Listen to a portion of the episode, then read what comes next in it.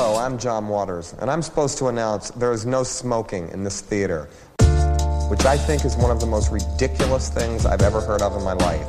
How can anyone sit through a length of a film, and especially a European film, and not have a cigarette? But don't you wish you had one right now? Mm, mm, mm. And I'm telling you, smoke anyway. It gives ushers jobs. And if people didn't smoke, there would be no employment for the youth of today. So once again, no smoking in this theater. Mm.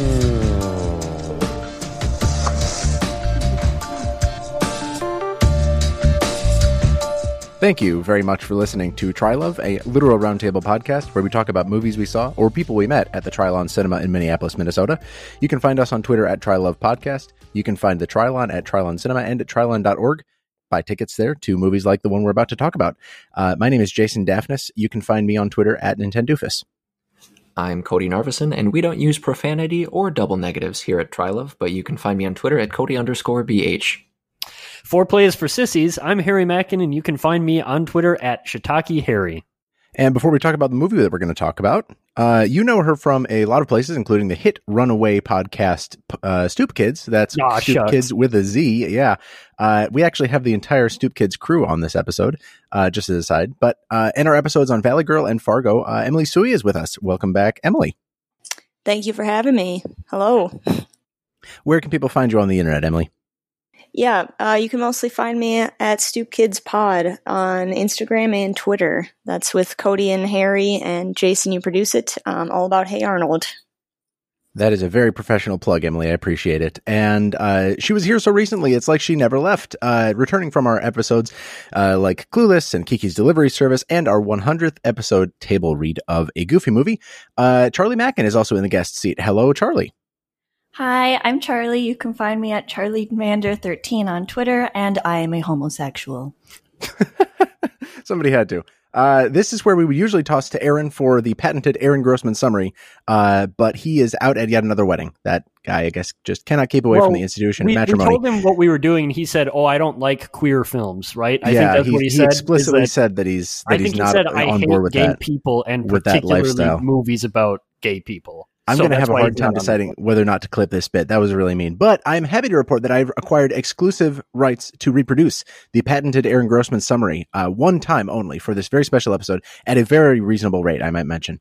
Uh, so thank you again to Grossman Licensing Inc. for this opportunity. Um, and here goes. Uh, we're going to be talking about But I'm a Cheerleader, 1919, excuse me, 1999 queer satirical comedy drama directed by Jamie Babbit and written by both Jamie Babbit and Brian Wayne Peterson. Stars Natasha Lyonne, uh, Clea Duvall, Cathy Moriarty, Melanie Lynskey, Bud Cort, and RuPaul Charles, among others. Uh, quick plot summary is that uh, Megan, played by uh, Natasha Lyonne, is a picture of traditional American values. She's a cheerleader. She has a you know going steady boyfriend, except for her interest in girls. She is, learns that she uh, that not every girl thinks the way that she thinks about other girls. Uh, when her family stages an intervention to send her to True Directions, a gay conversion therapy camp. Things go awry, of course, as they do, when the impressionable Megan, learning about herself but not completely convinced that her desires are wrong, meets Graham, played by Clea Duvall, an unrepentant lesbian rebelling against CAP administration, including its bigoted headmistress, Mary, played by Cathy Moriarty. Uh, supported by a group, excuse me, group of residents and ex-residents, Megan and Graham survive the day-to-day life in the camp, uh, subvert Mary's five-step program to become straight, and find love along the way. The story of this movie was inspired by elements of Babbit's own life, including her- own experiences as a lesbian and uh, the halfway house that her mom ran for alcoholics and drug addicts. Uh, screenwriter Brian Wayne Peterson said in an interview with Out magazine in 2000 that he wanted to rankle right wingers uh, with this movie, but also that he wanted to quote unquote get gay people angry too. Uh, I'm a cheer, excuse me, but I'm a cheerleader was critically panned at its release, but has gone on to, con- excuse me, garner a true cult following, especially among queer communities and repertory cinema. So what I'm trying to say here is that, but I'm a cheerleader 4K Criterion release when. Uh, this showing in particular at the Trylon was sponsored by Lavender Magazine, a biweekly, uh, free, excuse me, biweekly magazine here in Minneapolis for the LGBTQ plus community. Um, so with that out of the way, uh, let's start with Emily for her thoughts. Before you saw this movie, just in quick discussion, you said that it could be kind of scary for queer kids. Um, how did it go down this time and, and what did you think of this showing? Yeah, so this was my third time seeing this movie. Um, I first saw it with some queer friends while we were smoking jazz cigarettes, um, and we're all quite terrified by the watch.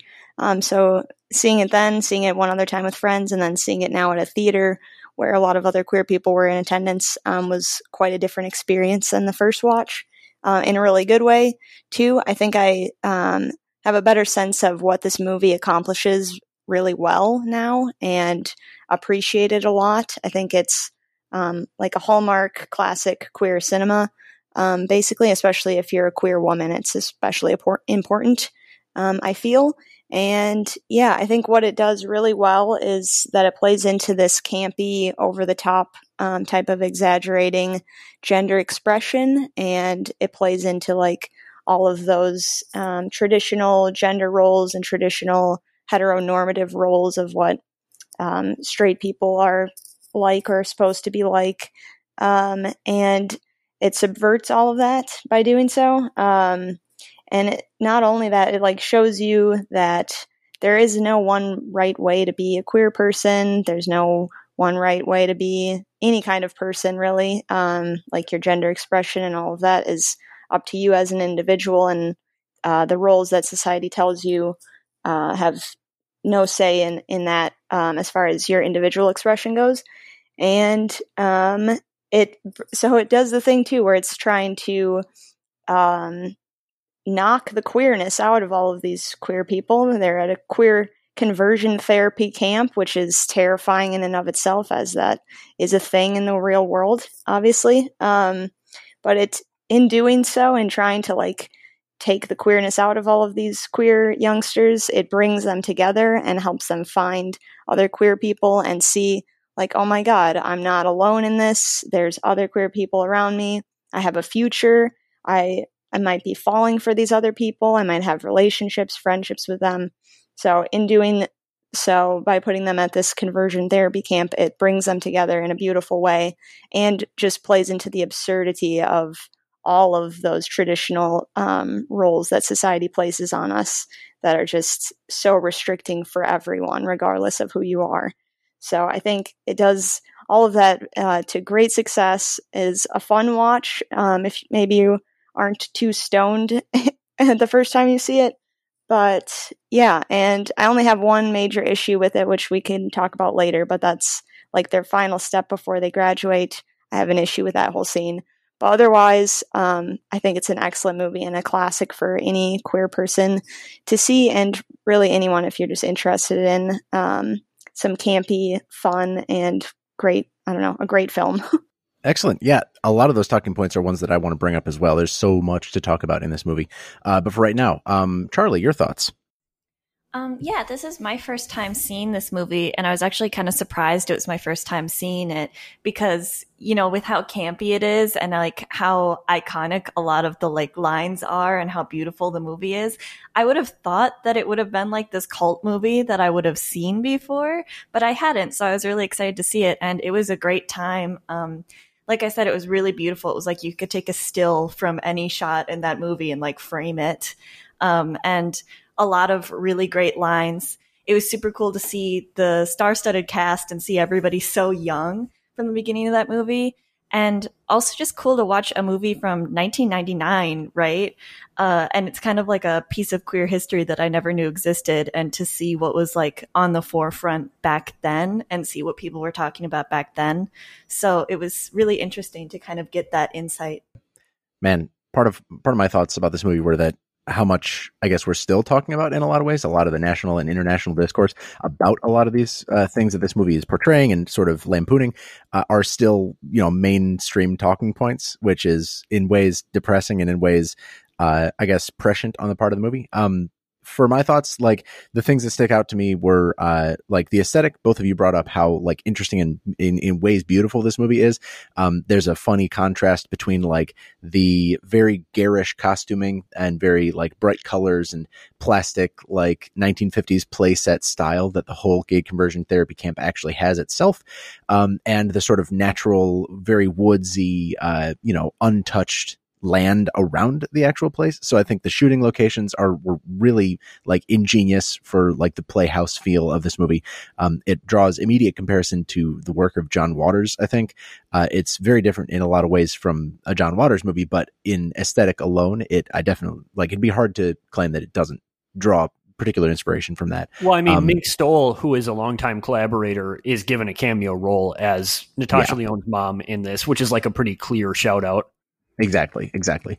Um, I like how this movie rides a line between, you know, there's specifically the scene I'm thinking of is um, when she is, when they're like all ganging up on her to convince her, to get her to admit that she's a homosexual. And the scene is like, you know, a pretty, oh, like they're forcing her out of the closet essentially so that they can sort of draw out, uh, like Emily said, knock out the queerness out of this kid and, and force her to admit like that it's sinful or bad or whatever. But it's you know it rides that line between forcing her to accept uh, her lesbian desires and you know and then like but without quite making her an iconoclast she has a lifestyle that she's quite accustomed to. She enjoys being a cheerleader. Um presumably she she still enjoys elements of her faith despite i'm sure you know elements of it following the movie will be uh, quite different. She just has like such a parochial upbringing uh in the established in the first few scenes of this movie that um she sort of has two minds about it through the rest of the movie. She's like glad she can finally call her desires this thing that she's been pushing to the back of her mind um she can finally give it a name and give it structure and stuff. But unfortunately that structure comes at the cost of like being within a very bigoted mindset right? Um she can't quite get on board with it being a bad or sinful thing but she can finally admit it to herself and know it. And that scene where she is uh you know she says i am a homosexual where she just breaks down she is like it's kind of sad in a lot of ways, but also a little bit funny because she's playing it very much as like a revelation about herself rather than an admittance of guilt of any kind. Uh, that scene really colored the rest of the movie for me, where she's discovering more about herself than she is about how bad uh, people assume. Um, excuse me, how bad bad people assume being homosexual or having a queer lifestyle uh, is. She's like she learns to be that way from observing the genuine goodness of her fellow queer women and uh, you know the hatefulness of the straight people in her life. I don't I don't know if there's like a single empathetic quote unquote good straight person in this movie, which is a funny subversion of a lot of uh, you know tropes that would follow in later queer and like queer baiting cinema. I don't know. I'm I'm going on a little long about it. Um, I also like as far, far as specific points. I also like how it opens the definition of queer a little bit. I don't I'm no um you know historian specifically from within the queer community, but like uh there are still even today like points in this movie, specifically the character Jan, played by Katrina Phillips, um has a very like uh you know masculine quote unquote butch uh uh, aesthetic. She presents her femininity in different ways to everybody else at the group, and people just assume that she is gay. And she admits near the end of the movie, actually, like in the third act, that she's not gay. She just like has she just likes these things. She she she likes boys. She says she just has different ways of expressing her own identity. Um, and I think that that like in this movie as a sort of left turn for that character, pretty radical. Ultimately, also kind of radical. I think even in today in discourse of today's you know uh, headlines making you know discourse around gender expression and gender identity and you know a spectrum of uh, you know expression. I think it's sort of a statement against the hegemonic um, you know classification of people by their gender expression, which again feels like something that was as important to say excuse me is as important to say now as it was back then. Um, and unfortunately will still continue to need to be said but uh, that was something i didn't expect this movie to be. I expected it to be a little bit more hands off a little bit more um, i don't know a little bit more comedic than sometimes it delves into. It gets very heartfelt at times uh, and ultimately ends up you know being something more than a straight up uh, you know, just a rom com template from, you know, quote unquote straight cinema to the queer movement. It, it ends up being a little bit more than that to me because of those uh, few distinguishing factors. Um, I'm not clever enough to come up with a way to toss to Cody, so I will just toss to Cody. Cody, you're being tossed to. Hey, wow. And I caught it like always because you toss so well, even though you might not think you do. Um, so Well, I watched Moneyball one time. Really?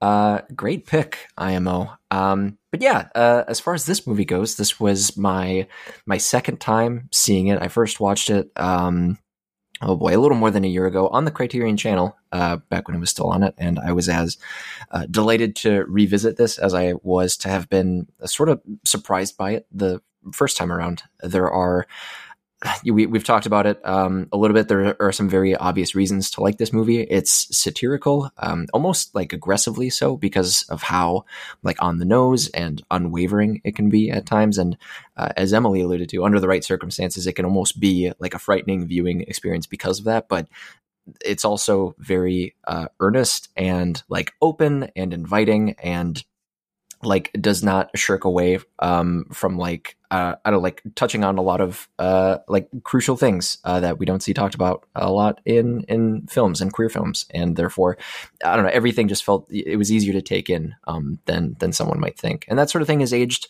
really well, um, as we have talked about and probably will keep talking about. Um, and this uh, cast uh, has also aged uh, really well for the most part. Will um, undoubtedly continue to shout out a bunch of the actors throughout our discussion, um, as well as during the show's final segment. Spoilers for that, but uh, while watching, you know, whenever a new face shows up, it it almost feels like you like you keep finding the right pieces to the movie's puzzle, sort of. Uh, like from the perspective of you know me or, or, a viewer it, it at least seems to me that it, it, takes a special kind of commitment to lean into sort of the bit of whatever it is that you're satirizing. And it's obvious that everyone here understood the assignment you know what i mean? Like it's more than just pulling off one liners it's you know also the subtle ways in which you sell the mockery of gender conventions or the mockery of like uh like someone's root you know the sort of quote unquote patient zero that sets you down this sinful path. Um i think all that like this is a very complicated uh sort of orchestration to pull off. Um but everyone on screen just makes it look you know really easy and most if not all of them are also great physical performers. Like there are a lot of physically funny uh, moments in this movie and all of that adds to the the sort of vibrance of the experience. Um, I guess a, a, few quick miscellaneous things. We saw this at the Trylon with a pretty full theater. This was the second show because the first show sold out, um, as you m- maybe expect or would expect. I I liked, I really liked rather the collective energy of the crowd. It was, and it was a nice happy medium. Like there was lots of like laughter and enthusiasm and, and sort of like that, like co- sort of assumed conversation between audience and, and motion picture, which was really cool. But it was, there was nothing like disruptive about it. You could hear every line being spoken. Um, so that was uh, really awesome. And um, on the note of uh, physical media, uh, I know Jason joked about uh, a 4K Criterion release, but um, so I, when I when I first saw "But I'm a Cheerleader," uh, I think it was about two summers ago. At this point, it did not have a physical release beyond DVD. Uh, but back in June, a Blu-ray for this movie was released, and I believe um, an ultra high def version is available digitally as well. Uh, I do have the Blu-ray. I haven't cracked it open yet, but uh, I like this movie a whole bunch, and I'm certain that I will be, uh, you know, circling back to it uh, at some point eventually. Um, so that will be a well used Blu-ray in the near future never you worry. Um, but yeah, with, with, I guess with all that being said, one, two, three, four. Harry's takes await next door. Five, six, seven, eight. I am sure that they'll be great. Take it away, Harry maybe the best part about being on this podcast is that I always go after Cody, and so he always gets to toss to me. And he, being the athlete, of course, is the greatest at tossing. But not being an athlete, I'm catching this football uh, much the way that the the kids, when they were attempting to be straight, were catching the football, which is to say, not well. But hello, uh, it is I.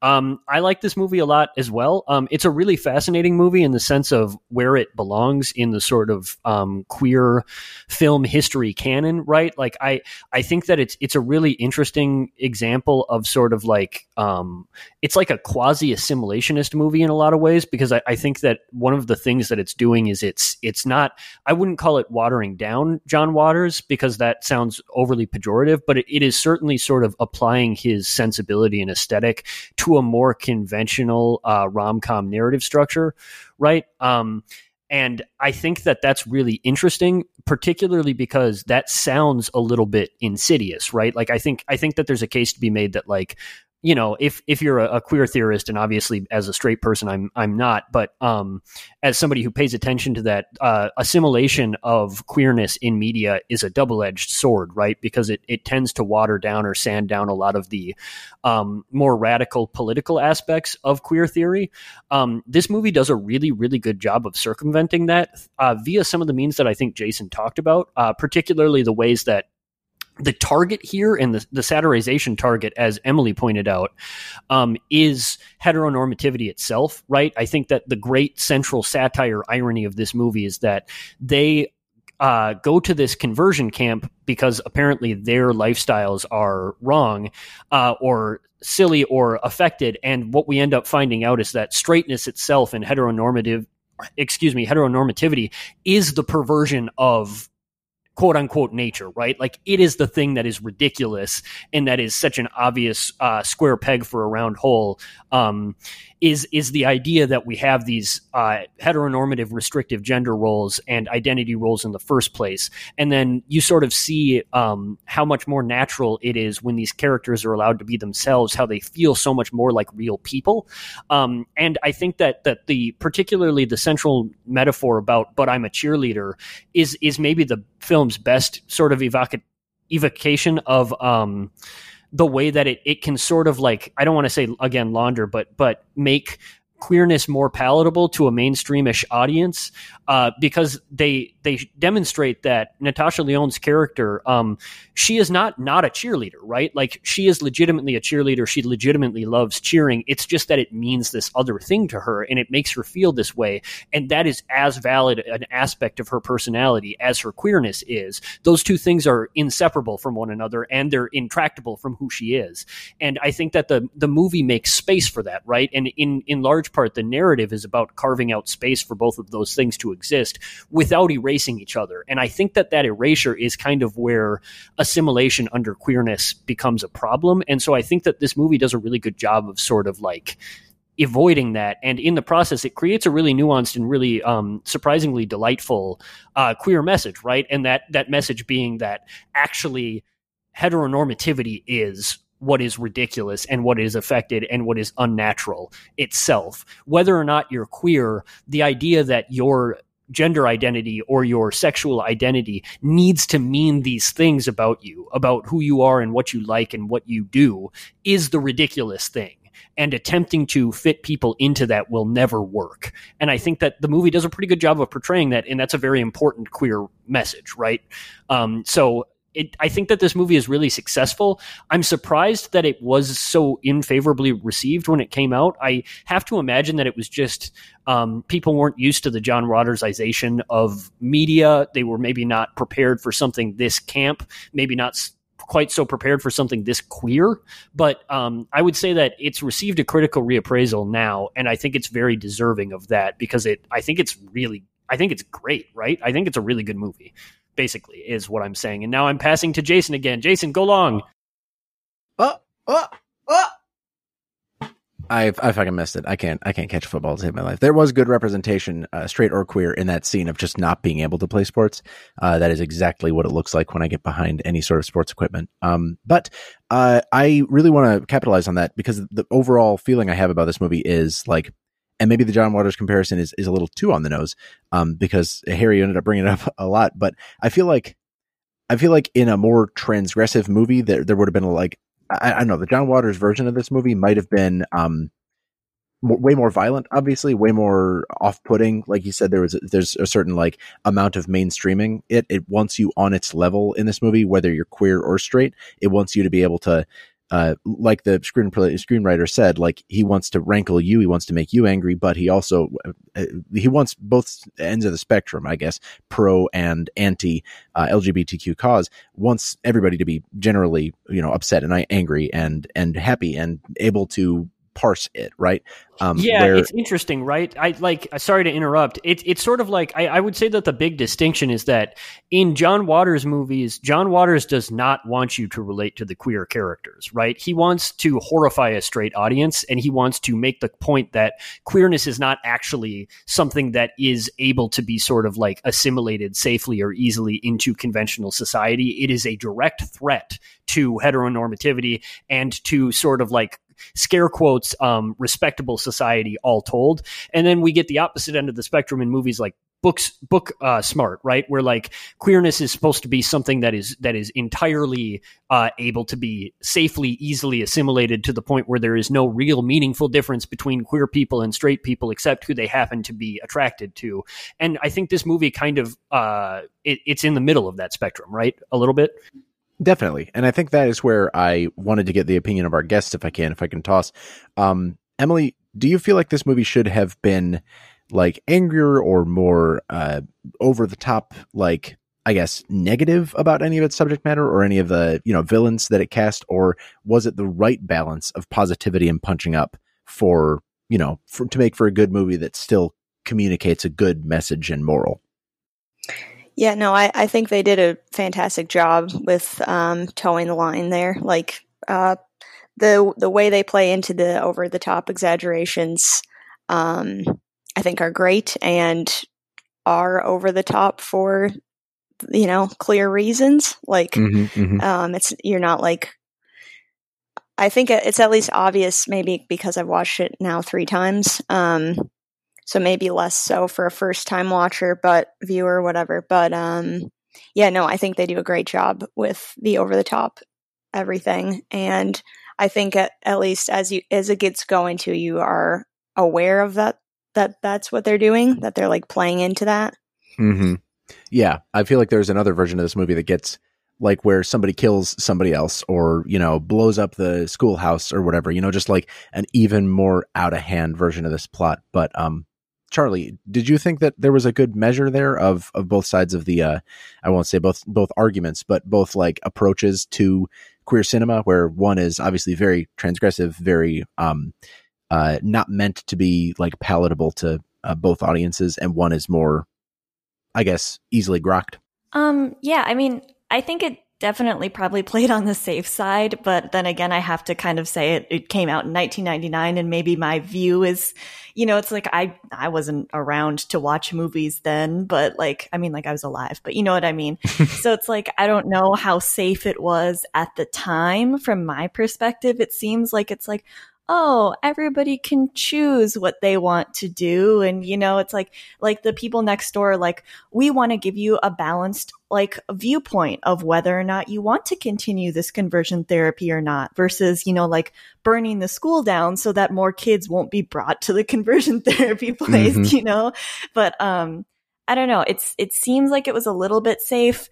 Um, but I think part of that's probably just because of the year it was, you know, and how much they could actually get done in one movie. Like homosexual is just a word that they use for literally anything that's not exactly like that 1950s housewife, Mhm. you know, but it's like, how much can you actually get to? I think they really did do a good job of like, saying what they wanted to say and stopping there rather than trying to say everything and failing, you know? Um, and I would just add that they are, it, to their credit, like very, very clear that that the whole like counter conversion therapy is not saying like, well, we want we want to give you the choice to be gay or straight. What they what they say and like what the with very little editorialization the script says is that you are gay. Period.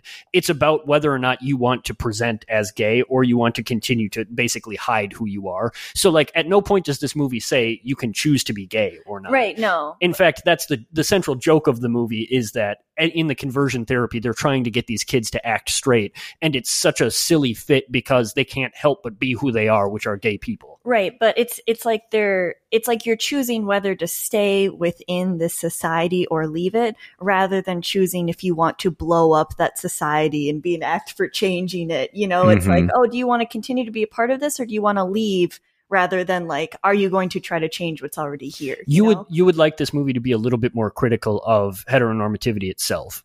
Um, maybe, but I mean, it, it already is. Like I said, I think it's just the year or like what they were going for. Sure, I could see that. It's it's a little bit of like the birdcage problem, where like the the people in the straight people in the birdcage are like so terrible and evil that like you really want to see them get their comeuppance, but they just don't. And I mean, it's kind of like this too, right? Where like Clea Duvall's father, her, that character is like the worst, and he doesn't really ever receive any sort of comeuppance. But I guess that's just the way it is. Yeah, and I mean, it's not about them. You know, I actually kind of liked the end of the movie where it's like, uh, she comes, she runs in the truck, they kiss, and they drive away. It's like I feel like if this movie had come out this year, we would have had to have like shocked reaction shots to everyone in the audience, and then like five minutes after the truck, where like they're setting up their life together. And Yeah. it's like I'm just so happy it stopped where it did, and we didn't. It's like the focus is on them. It's not about their shocked families or the like straight conversion team being like, "Oh my god, I can't believe they left." Like we don't care about them anymore, you know. So it's nice. Yeah, I I really like the direction that went um, because I, I guess the first thing I thought of like when, when we're thinking about okay like how how does how does this movie's approach differ? And like how is it the same as like you know what like John Waters might do? Um and like you think about or rather uh, I, I got thinking about okay so like John Waters you know in relation to like the opposition like the opposing force people what have you like he would you know have our heroes our anti-heroes or whatever he would blow them out of the water. Like he would take a very like violent approach to it. And like mm-hmm. thinking about this movie it you know it, it treats its um its characters and its its subject matter so lovingly but at the same time it there's uh, like an acceptance that some people like will never understand queerness. They will never under like they will always sort of like have tunnel vision um when it comes to like traditional gender roles. And it like it almost like disguises that fact. Like it, it's I, I wouldn't say it's it's hateful um but but it does sort of disguise the fact that i mean like it, you know Cathy Moriarty's character the parents of these children um and i it, like kind of relating to like if we had um you know we, we talk, just mentioned the like the ending of this movie and like if we were allowed another couple minutes like a different movie would maybe have like oh like some whether it's um, mary brown or like uh, megan's parents or like some parents of the uh, or parents of some of the other kids at that at that camp just like you know these like looks on their faces it, like it dawns on them it's like oh wow maybe like maybe there's something to this. This movie doesn't do that because i feel like on some level like on like it's a conscious choice right to not like have that happen. Like there's uh, like there's an, an acceptance that uh, rather I, I, should frame it differently. It doesn't necessarily aim to bring the two sides together. Um, and I, I, think that's ultimately just saying um, what some of you have already um, uh, uh, expanded upon. But just like it, it's this isn't like we're going to bring everybody together to understand. It's some like like some people are in the birdcage some of them are not. And like those who are not like bound by those confines have a choice between them. And like the megan and graham chose to to drive away uh, together. And that was a, a, great choice i think. I'm i'm glad it ended that way but it's i don't know a lot of different ways this movie could have gone and um, it settled upon this one which I don't, I don't know i think was good. I don't know what i'm trying to say anymore. So i will toss it again here you go. Thanks, Cody. Um, yeah, no, I agree with you. I think it's really important and good that it essentially, despite the the movie kind of setting up for this idea that maybe it wouldn't, this ends on a note of queer separatism, basically, right? Like there, like you said, there is no reconciliation between the worlds of heteronormativity and the worlds of queerness. The two characters leave to like go become a part of the queer community at the end, and the the message is not that um, Natasha Lyonne's character. Um, Megan can like keep part of her straightness inside of her. It's that her cheerleaderness as a part of her is not rendered uh, invalid because it is an mm-hmm. element of her previous life. It is just something that is also a part of her that she can retain as a queer person, right? And like that's sort of there's something really interesting there about the way that this movie is interested in um, queer assimilation, right? Because that's sort of the the sticky point of um, queer theory is this idea that like um, there is sort of a John Waters, and I, I don't mean to speak for queer theory because I'm not an expert, obviously, but like there is the sort of like uh, separatism mindset that says like queerness as a culture, as a community, is entirely separate from heteronormativity. There is no way that you could reconcile those two things because,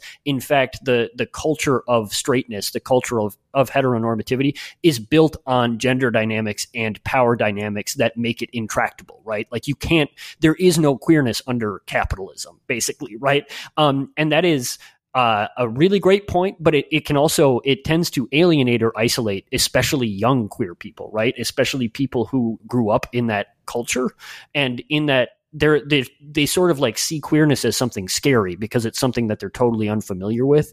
And that's kind of Megan's arc in this right? Is that she doesn't want to be queer because queer is all of this scary thing where like she can't still be a cheerleader if she's queer and she can't still have her friendships and her family if she's queer. She has to give all that up. And like the movie isn't saying that like well queerness can enter back into society but it but it is saying that you don't have to give up who you are to be queer, right? It can just be a part of you like like everything else because it is. And I, I think that like I don't know if I'm doing a really great job of characterizing the distinction there, but I think it is a distinction that is really important, at least to me, because like it's not saying that there is nothing different about you because you're queer and you can just go back about your life. It's like it's not that uh utopian about it, but it is saying that like you are still who you are, I guess. Definitely. I I think you're scratching at a thing that I brought up in our intro, which um, is like how obviously there's like a spectrum of characters here, ranging from the like. Uh, I think Melanie Lynskey's character is implicitly like one of the most on board with the treatment, uh, or at least like has been tricked or forced, coerced into into being on board with the treatment, and sort of like she has pride in her path toward heterosexuality or whatever. Um, to somebody like Graham, who is like actively rebelling and trying to subvert the control of of the headmistress and all that. Um, but I think that is like positioning Megan between those two, uh, where she still has, like you said, her you know her cheerleaderness is not a straight thing that she has to reconcile uh, with as as a queer person. Now it's something that she can bring with her. It's something that like because it's her, because like it is an, aspect of her character, because it is part of her. She then gets to describe her sexuality herself. Uh, in terms of like these things that have been drilled into her as heteronormative things, you know, being a cheerleader and uh, eating, you know, having a good relationship with your parents and um, like, uh, you know, um, and her faith, like I said at the, at the top. Um, but I think that like, I think a consideration of Megan's character is like a good springboard from which to understand or start talking about um, her relationship to Graham because there's uh, a certain like like th- they're good puzzle pieces. I, I find, um, you know, like the character development between them happens with Graham. You know, is not as burdened with the question of who she is uh, as as Megan is, and Megan is you know has maybe more of a capacity to, or at least an externalized capacity to love and express her feelings than uh, Graham does. Um, Emily, what did you think of that?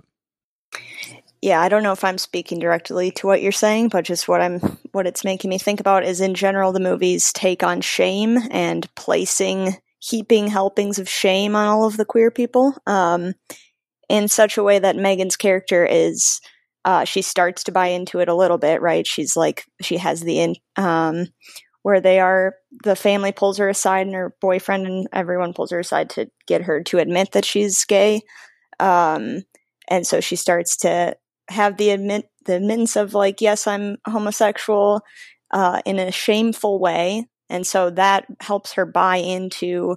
Okay, so I guess my parents are right. I need to change this because they're telling me I should be ashamed of my queerness. Um, but then forming the relationship with Graham and seeing the other queer people there, forming bonds with them, getting to know them better, getting to see other people and um, what she could be like if she embraced who she is and her queerness instead of letting society's uh, all the people around her place that shame on her for who she is she starts to see okay there is like another option for me um, which is why the conclusion of her getting graham to run away from the camp is so um, so fantastic and so triumphant um, because megan like you're saying she is stuck between the characters of um, Melanie Lynskey and Graham uh, as far as Rebel versus uh, let me try my hardest to be the best, you know, straightest queer person I can be. Um, so Megan makes sense as far as our central character to play into both sides and see that ultimately, um, fuck putting or fuck accepting everyone else's shame for who she is that has no place uh, in anyone's world or identity, and she can embrace who she is and then run away and uh, fall in love and everything with Graham, which is beautiful. Well said. Yeah, um, I actually really liked Megan and Graham's relationship because it didn't feel like we're falling in love because oh this is my first time that i'm ever considering a woman or because we're stuck together in this can- like camp. It like actually felt like they really liked each other for who they were um, and not just because they happened to be together there. I mean i did have to think it was really funny when like graham first came on st- screen and i like kind of had to laugh because it's like this stereotypical dreamboat of like the slightly masked short hair all the finger rings you know like all the stereotypes. Like clea duvall specifically is that for like an entire generation of lesbians. Yeah. Oh, really? Like that specific actress is. Yeah. because I I like saw that and I was like, oh, this is hilarious. Like this is the, I, I probably know the stereotype from this, to be honest, and just didn't know. But um, yeah, I really loved how like they actually did fall in love with each other and it didn't seem like it was due to circumstance or anything else. And there's even that really touching moment where, you know, Graham had been making fun of Megan for being a cheerleader from the beginning. And then you find out that, oh, actually, she really likes that Megan loves being a cheerleader. Mm-hmm. You know, it's like she, loves every part of Megan, not just the parts that she wants out of Megan, which is what everybody else in Megan's life had. Like they loved that she was a cheerleader, but not that she was gay. And it's like Graham loves all of her, which is so sweet to get to see on screen. Yeah, I think that um, the way that Emily like codified that as shame is really good, right? Because I think that um, Clea Duvall's character Graham is the the character who doesn't have shame about the fact that she's gay, and that's a really important thing for Megan to see. Um, but like you said, I think that that the tension between them comes from the fact that Graham throughout the movie is trying to get Megan to accept that she's gay, but in in Graham's mind, she thinks that that means letting go of the other parts of herself that Megan is, that those are equally affected. And I think Graham's character arc in this movie is coming to see that Megan's personality is not affected just because she was in the closet. She really is, quote, as sweet as fucking pie, unquote. And Graham comes to believe, or like comes to actually love that about her, like you said. And like, I think that the cheerleading is a really poignant symbol of that because it is such an Americana symbol, right? Um, I think that's a really well, well staged point Definitely. And um, I, I, guess thinking about Megan and Graham's relationship, there's a scene in, uh, or I guess one scene, I should say, that hit me like differently and even better. Um, this time around. Um, my voice did a weird thing. Sorry about that. Um, but uh, this movie is making me feel a lot of things, um, even just in this conversation, which has been awesome, by the way. Um, the the scene sort of before like shit really hits the fan, where um, Megan and Graham like it's a, like it's sort of an intimate sequence with them, um, like under uh, like a, a blanket, and we're sort of shielded away from the like the bright blocky color bubblegum slash 70s pop world that we've inhabited for so long and it's just like seeing ha- having that scene with, with those two like uh, reaching that point and uh, as it's been said like it does feel like genuine real love not just like narrative convenience or anything like that. Like th- this movie is doing a lot to like make us believe that and like including the scene and, and placing it where it was placed like seeing that you know Megan and Graham can have this this sort of uh, like this this love is possible, this experience is possible, and then like the the movie shifts to not necessarily becoming like will that be the like the climactic moment of um of their respective arcs of like will we be able to get to this point? It, it's also like it, comforting for us seeing like okay like we we know and they know that this is possible and now it's just like now that we know that like we we can have this how do we also like hold on to the other parts of our ourselves you know our our cheerleading our our whatever you know our our whatever's like uh, like how do how do we sort of fill in the gaps to like make this like self actualization like land. Like like uh, how can we take everything else with us that that we want? Like how can we have everything? Um because like that scene tells us that like they they and we deserve to have uh what we want but it's just then the rest of the movie is like okay well well how do we get there? We know the destination. We've seen it happen. We've been there. And but but like how do we what are what are steps you know b to z basically step one is get the hell out of the conversion therapy camp that's yes the first couple steps, absolutely.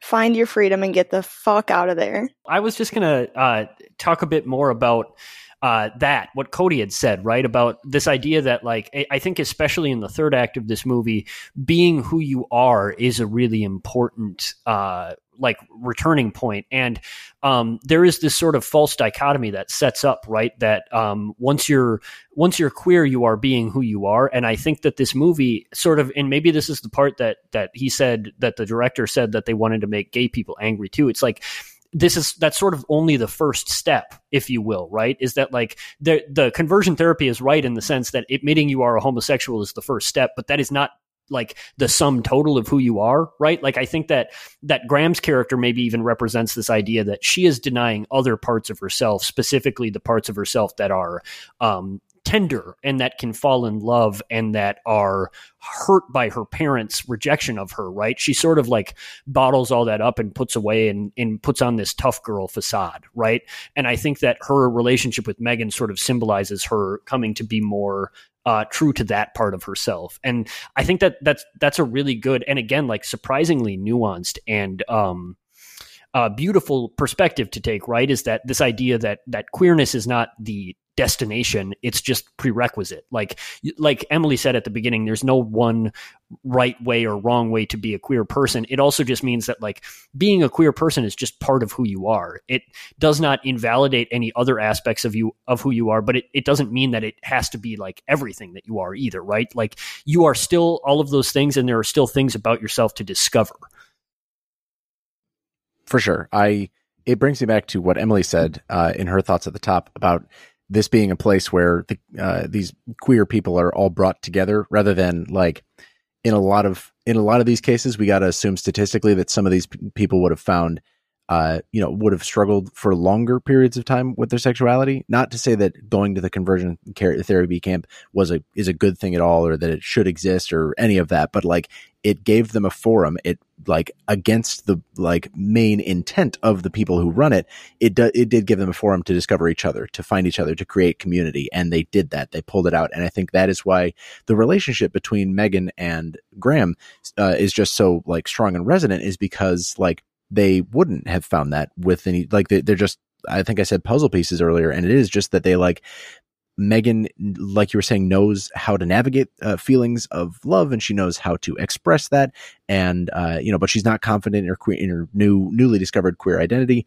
Um, Graham is fully sure that she's a lesbian, and yet she hasn't maybe experienced true love yet, or she hasn't like she doesn't have that amount of experience. She has she's not good at expressing that way. And together they make this like dyad that's just so fully actualized by uh, emotional depth and you know the shared struggle and mutual support. It's just like really good rom com stuff uh, that just works on another level when given this queer lens. I think.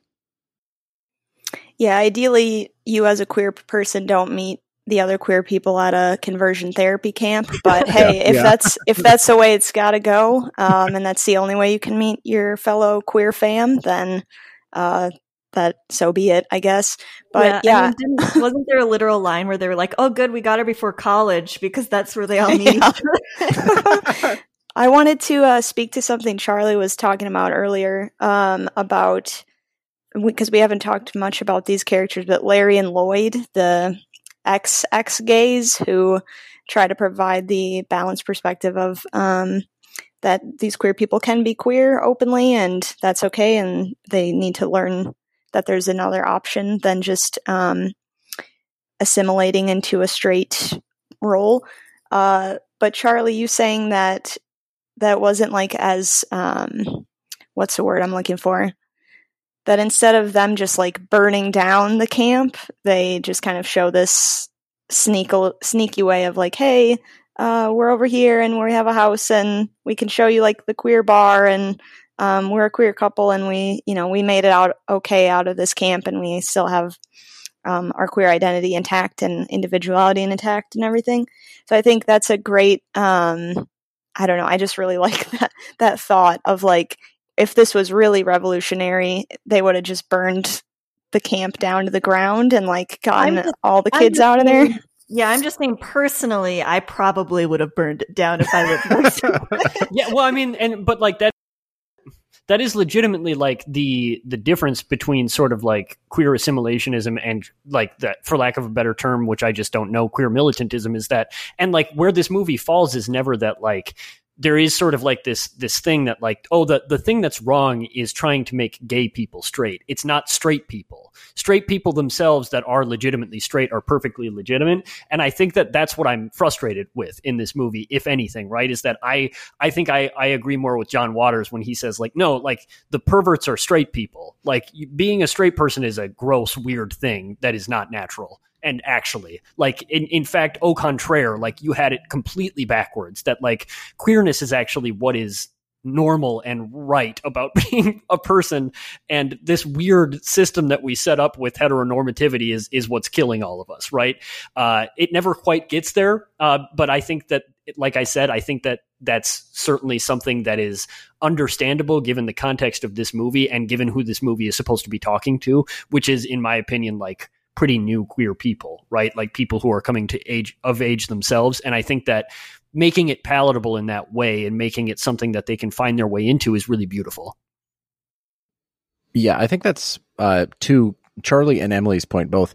Uh, I think that's what makes the characters of the XX gays um, so important to this plot is, you know, they're the, like, they're one of the last pieces that falls into place, right? There's a, there's a sort of convoluted love triangle that only threatens the plot a little bit. But I think the more important part are these two characters whose unfortunately names I'm already forgetting, but the XX gays who escaped the um, gay conversion camp and sort of set up a base outside of it somewhere between there and the city to, um, sort of shepherd these kids away and sort of introduce, it's just like, it's a funny concept. And like, I think like Emily was saying, uh, important and emotionally moving that these characters exist to basically like, you know, in an ideal world, queer people would have a place that they could go as soon as they start having feelings that they're not sure, you know, about their sexuality and have a safe space to express that and, you know, good people to support them and stuff.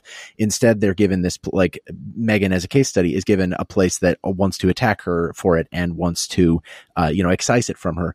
Um, but in the case of these two, uh, gay men who live just outside and, you know, a, a sort of, um, in, in, a home not far from the, uh, from true directions, they are the they're the people introducing these young people who are just barely grasping their sexuality like they are showing them the world outside of the negative view of of homosexuality right they're showing them that you know you can be in a happy domestic partnership with uh, with an, with another person of the same sex. You can have little spats uh, with them and have like a, a, an emotionally whole and um, uh, and and satisfying experience with another person that doesn't have to be combative, doesn't have to be trying to pull something out of the other person, that doesn't have to be trying to change anything about that person.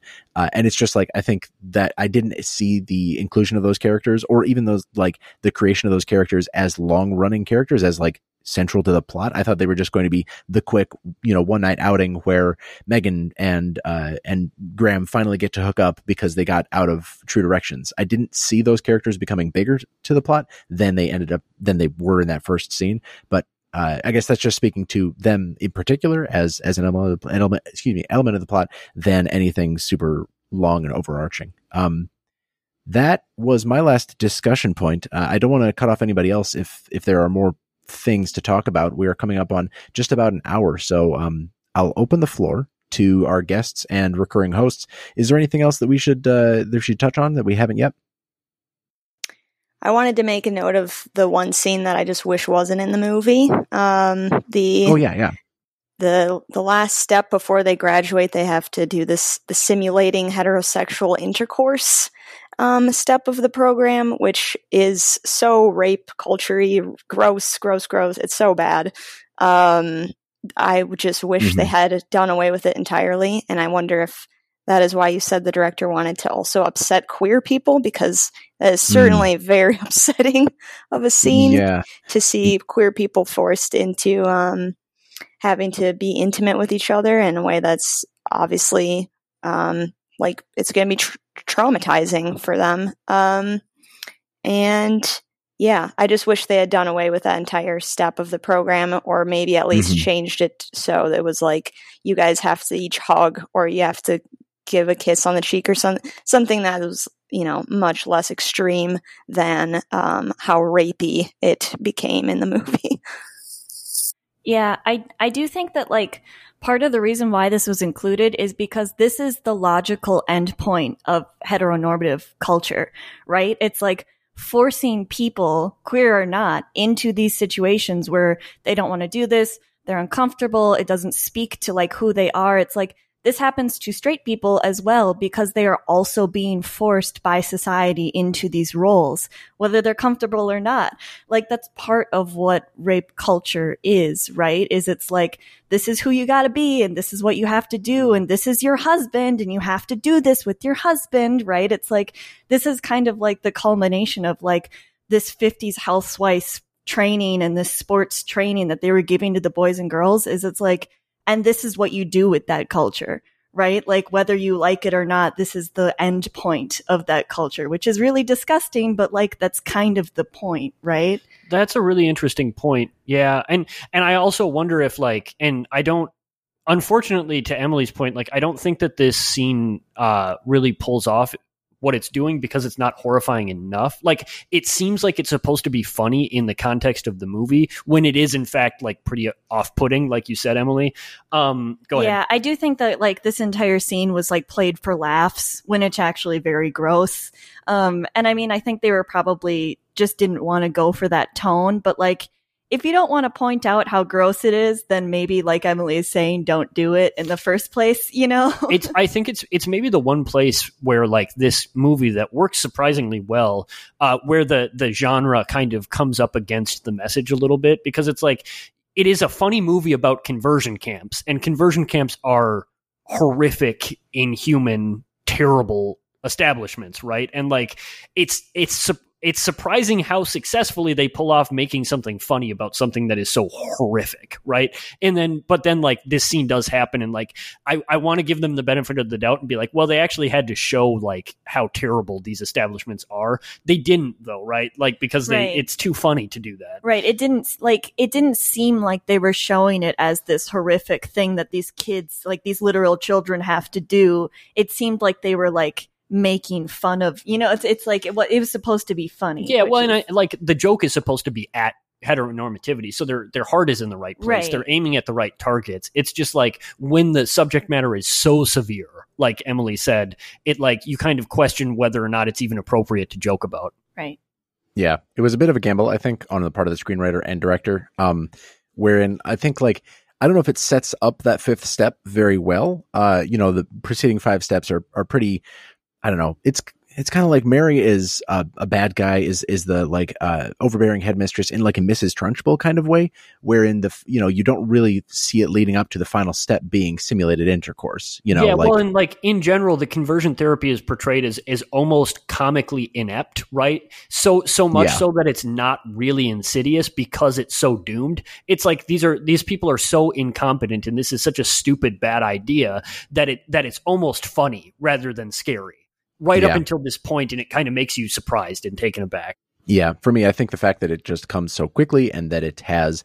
uh, you know, that it even rankles to that to that end to where people can see it and say, like, I'm not sure that that you've landed what you think you were landing, tells me that maybe like not that it was an ill-advised idea, like you said, Harry. I think that their heart's in the right place. They are trying to punch up at the right people, but that the execution there was just like, I feel like if this movie got rev- reviewed in 2021, like we were like we were mentioning earlier, if if this came out today, that would be a scene where that would have much discourse around it. Right? Is like, was this the right way to punch up at the at the people you're trying to punch up at, or was there a, a better uh, maybe more I won't say nuanced, but maybe a less traumatic way to do that. Um, I also just didn't find the scene super funny, and maybe it's just 1999 humor.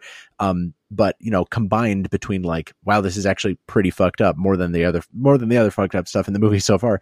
Uh, plus, um, it just like the humor of the scene, like the intended humor of the scene, not landing for me. I think I I think I fall on that side of the fence where it's like this probably could have been workshopped into a, into a workable like effective scene as it is i don't know if it adds much to the movie for me yeah i don't want to like play armchair director but i really really thought that megan was going to come and do her cheer and save the day before the sexual torture sequence right like that's that's what i really mm. assumed was about to happen and so i was very taken aback when no we did actually like portray sexual torture on screen yeah yeah all right. Um, well, I opened the floor once. Uh, I'll do it one last time for um, Harry, Charlie, Cody. Any final thoughts about the film before we wrap her up?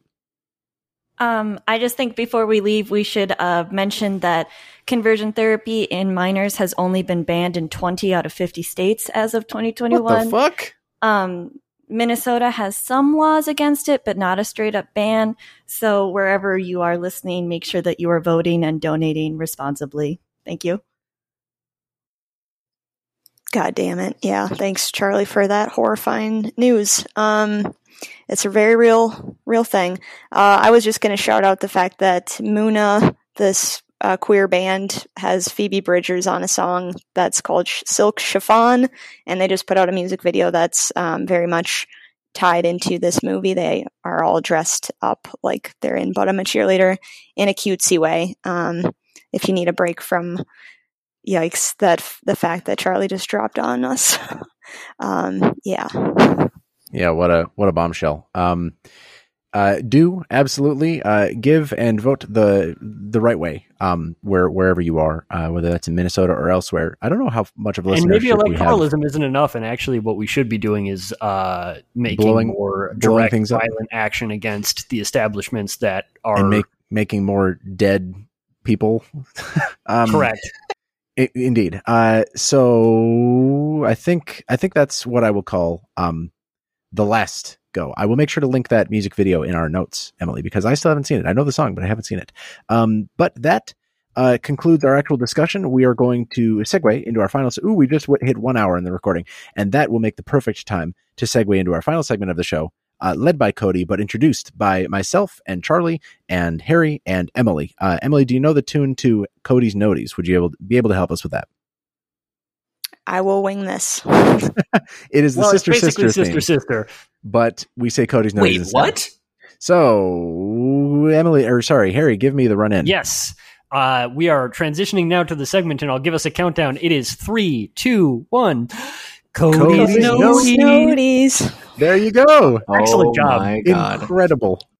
Wow. Uh, thank you, everyone, so much for that cheerful introduction. There are uh, so many talented actors who graced the screen throughout the course of the film we've been talking about today, but I'm a cheerleader. What I'm hoping to, uh, to do is shout out as many of them as possible in a little segment that I I honestly would have just liked to call it Try Love, uh, because I think this is an instance where the name of the pod works well for the bit, but for the purpose of being um, Finally, a little finally, we have a good podcast name after two and a half years. Finally, uh, yeah, uh, uh, yeah. It only took um, hundred plus episodes, um, but uh, regardless, I'll I'll, I'll play um, Cody's advocate here. But for the purposes uh, of being a little bit extra, I like to call this segment "But I'm a Try Lover." Get it sung to the tune of "But I'm a Cheerleader." It's- It's it's it's something. Um, what I'll do is uh, present. Uh, this will be a trivia game. I'll present each trivia tidbit one at a time. After each statement, I will ask y'all in let's say reverse alphabetical by first name order. Um, yeah, that'll work. Uh, to respond, you'll get a point for every correct answer or closest to the correct answer, and the person with the most points at the end wins. As always, Trivia Mafia rules apply here, so use your noodles, not your Googles. With that, let's uh, let's go ahead and jump in. Um, we'll start uh, number one here with someone who uh, didn't get a ton of screen time in this movie, uh, and that's Michelle Williams, uh, who plays Megan's friend Kimberly. Uh, sort of like in the the pre camp um, situations uh, at at school and things like that. Those scenes.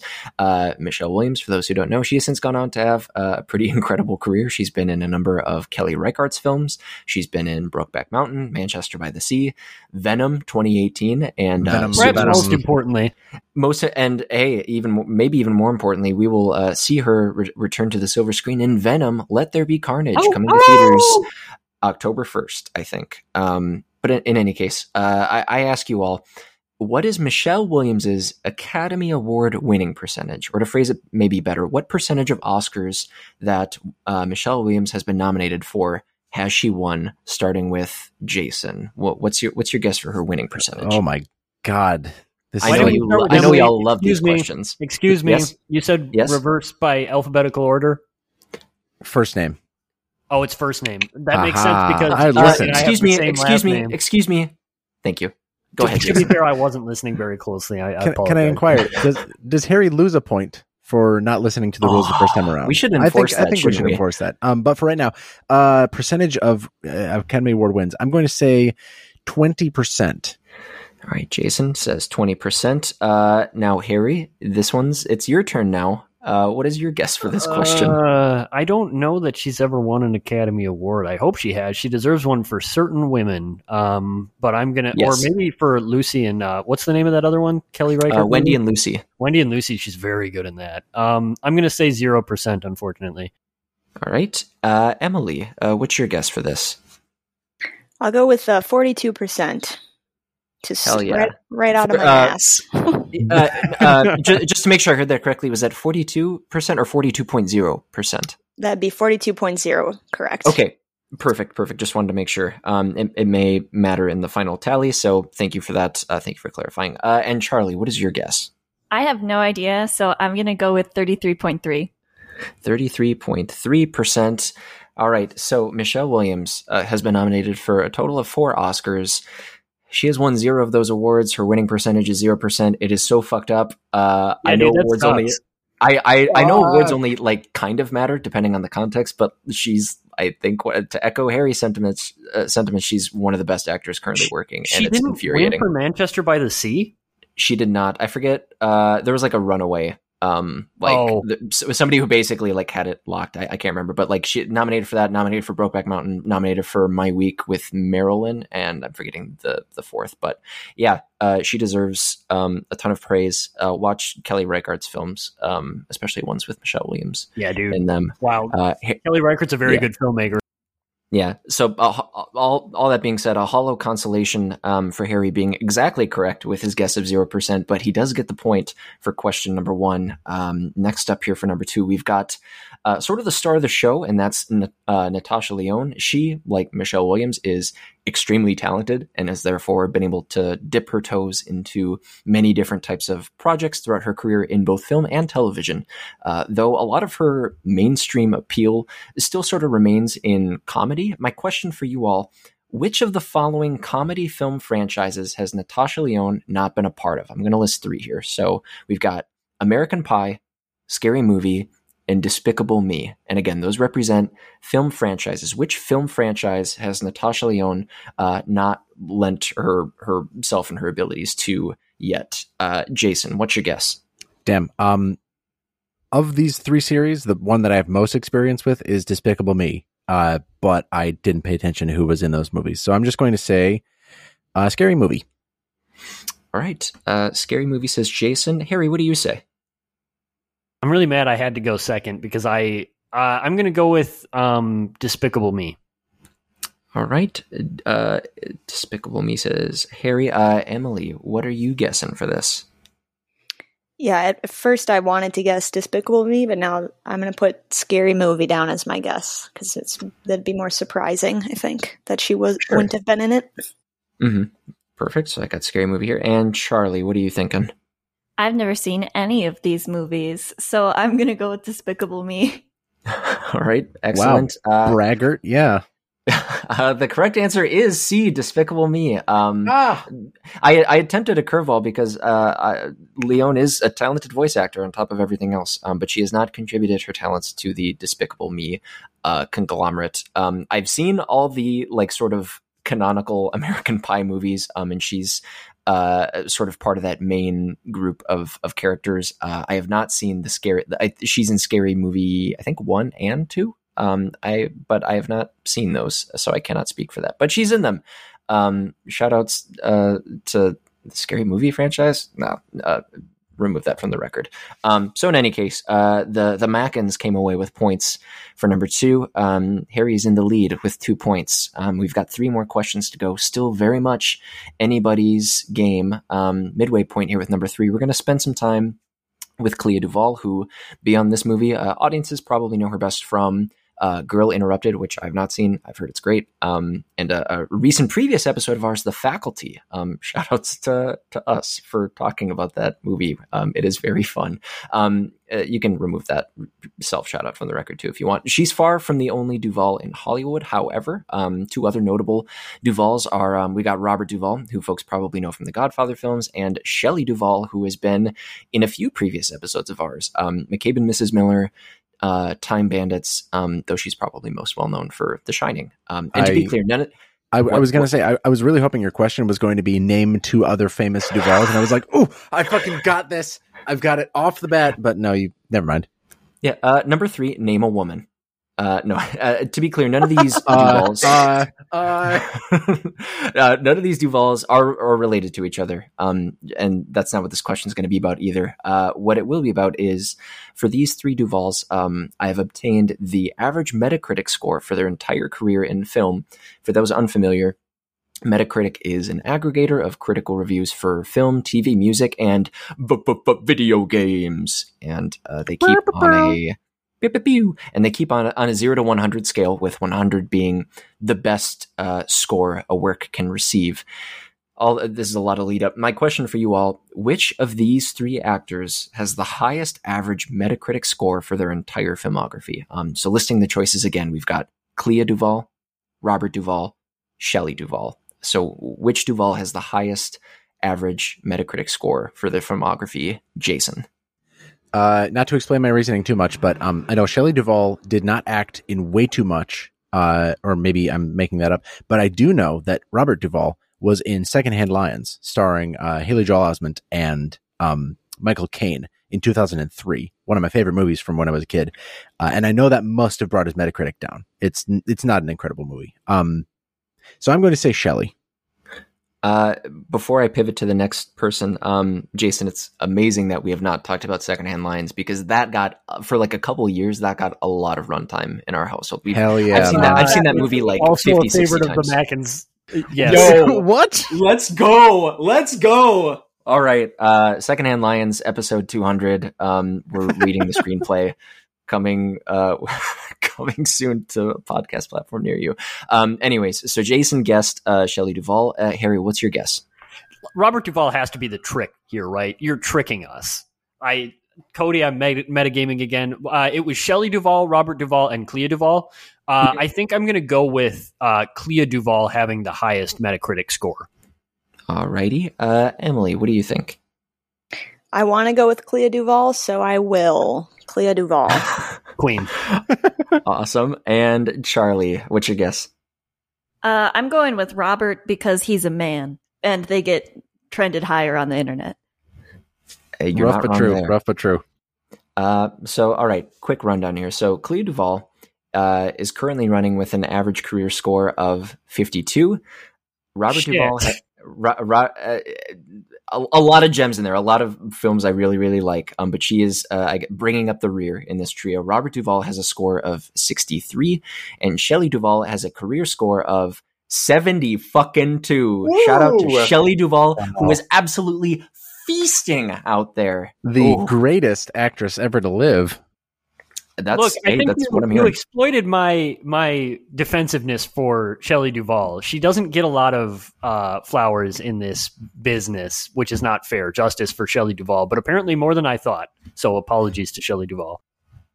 And shout out as well to all the metagamers that we got out there. Um, we've got uh, a, a really tight matchup here. Um, everybody is still, uh, of course, very much in it. We've got uh, two more questions left. Jason did pick up the point for that question. For question number four, uh, again, our second to last question, we're going to talk about Dante Basco. You may know him as Woo! Dolph. You may know uh, you may know him as Dolph from But I'm a Cheerleader. You may know him as Prince Zuko from Avatar: The Last Airbender. You may know him Oh, as Rufio. Rufio. Rufio, Thank the you. leader of the Lost Boys from 1991's Steven Spielberg's Hook. We know him. We love him. How tall is he? Jason?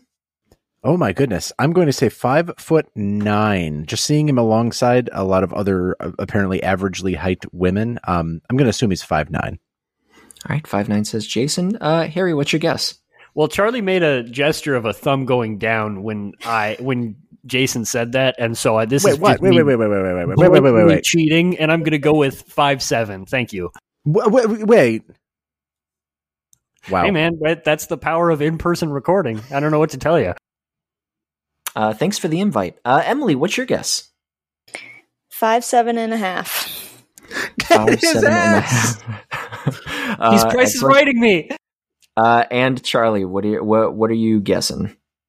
I guess I have to go with five six now if we're Price is writing. He's going to be Danny DeVito by the time we're done. Zero feet. Final answer. Uh, one inch. Uh, going off a few sources on the internet, Dante Basco is reportedly indeed five foot seven. Five Oh! foot seven. Uh, yeah.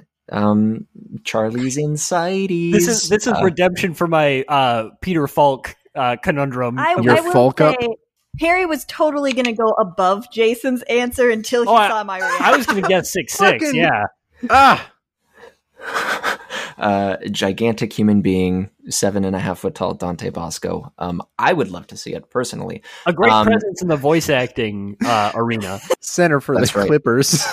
uh, Boban Marjanovic, uh, eat your heart out, homie. Uh, we've got one final question here. Uh, similar to what we've done in previous games, I'm going to read off three quotes allegedly uttered by Melanie Lynskey, who portrayed the character Hillary in But I'm a Cheerleader uh, and was also the voice of Beatrice in Over the Garden Wall. Let's fucking go. Uh, two of these uh, utterances will be for real, again, allegedly, and one will be fake. Your task is to pick out the fake one. So I'll read off the three quotes and leave it to each of you to pick out the imposter afterward. Please be advised, Melanie Lynskey is from New Zealand, but I will not be donning an accent for this Please, exercise. no, Thank please, you. Cody, please. Moving on. That's a no, cop-out. no, no. It is that's Coward. not even close to what a cop out is. Uh, I will read the first quote. So, first quote: If I ever have time off and don't know what's coming up next, I get really nervous and think, "Oh well, I've had a nice career." So that was the first quote. Second quote: The most beautiful people to me are those who seem at peace within themselves and give of themselves generously. Also, I think eyeliner is magic. That was the second quote. And the third quote I'm not one of those people who can cry on cue. If I have to cry in an audition, I'm like, okay, let me see what I can do. So, which one of those is the fake quote, Jason? I'm going to say the second quote is the fake one. All right. Uh, Harry, what do you think? Did I'm gonna go Charlie with- give a, a thumbs up or thumbs down that time? No, she she's playing a p- poker face now. She's learned Okay. from her mistakes. I've I regret pointing that out. Uh, I'm going to go with uh, question number th- or quote number three, please. Thank you. All right. Uh, Emily, what do you think? I can't picture her wearing eyeliner, um, so I'm going to go with the second one.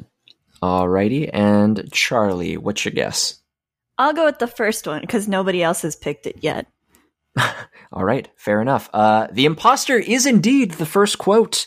Uh, the Ah. actual alleged quote is as follows If I ever have time off and don't know what's coming up next, I get really nervous and think, oh, well, it's probably over. So, So you didn't really ca- change the Hmm. spirit or the character of that quote at all. You just the specific wording that time. Cody's trickies. you you described verbatim what happened, and it, it is well, well, well within the confines of the rules uh, that I made up. Um, I don't know why you're being so bitter. I should deduct points from that and make it so you don't have the most points. Uh, Harry did come away with the most points, uh, three. So I don't know why he's a, a piece of salted pork over there. Uh, but Charlie um, came away with two points. Jason with one. Emily with zero. But um, hey, it was a fun game all around. We I, I would have won. Harry stole that point from me. I would have won. Yeah, I didn't stand Uh, a chance at any of these.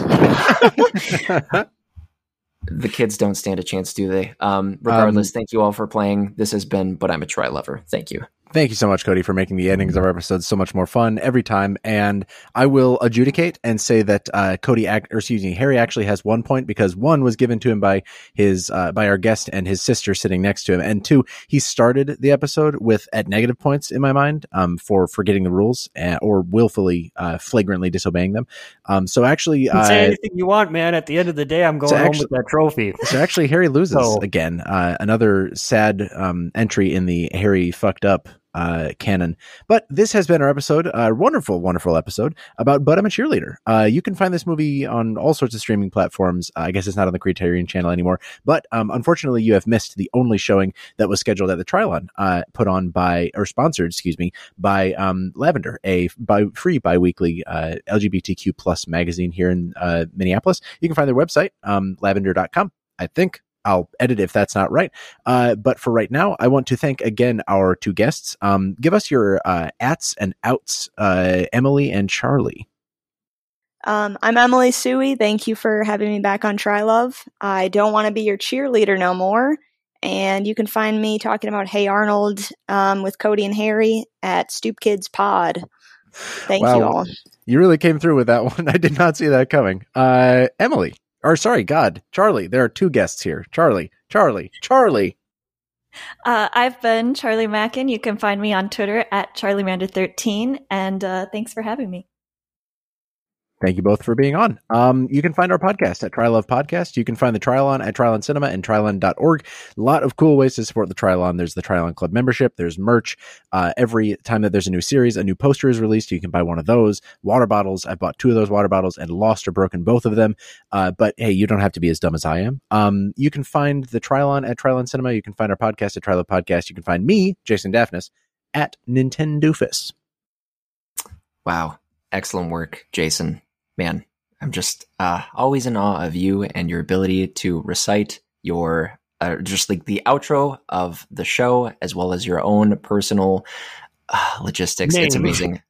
Yeah, man, just the way you say you're at, just really. Uh, regardless, uh, I'm I'm fawning over over everybody here. Um, shout out to Harry. Shout out to our, our lovely guests, Emily and Charlie. Thank you for being here.